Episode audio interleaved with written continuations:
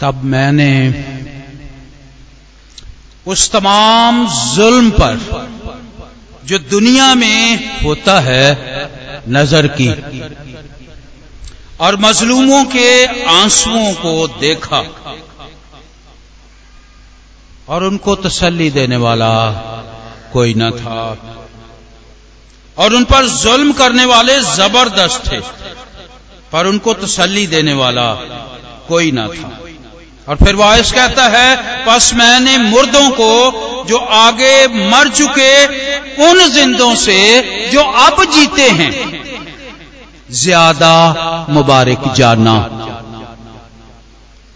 बल्कि दोनों से नेक बख्त वो है जो अब तक पैदा ही नहीं हुआ।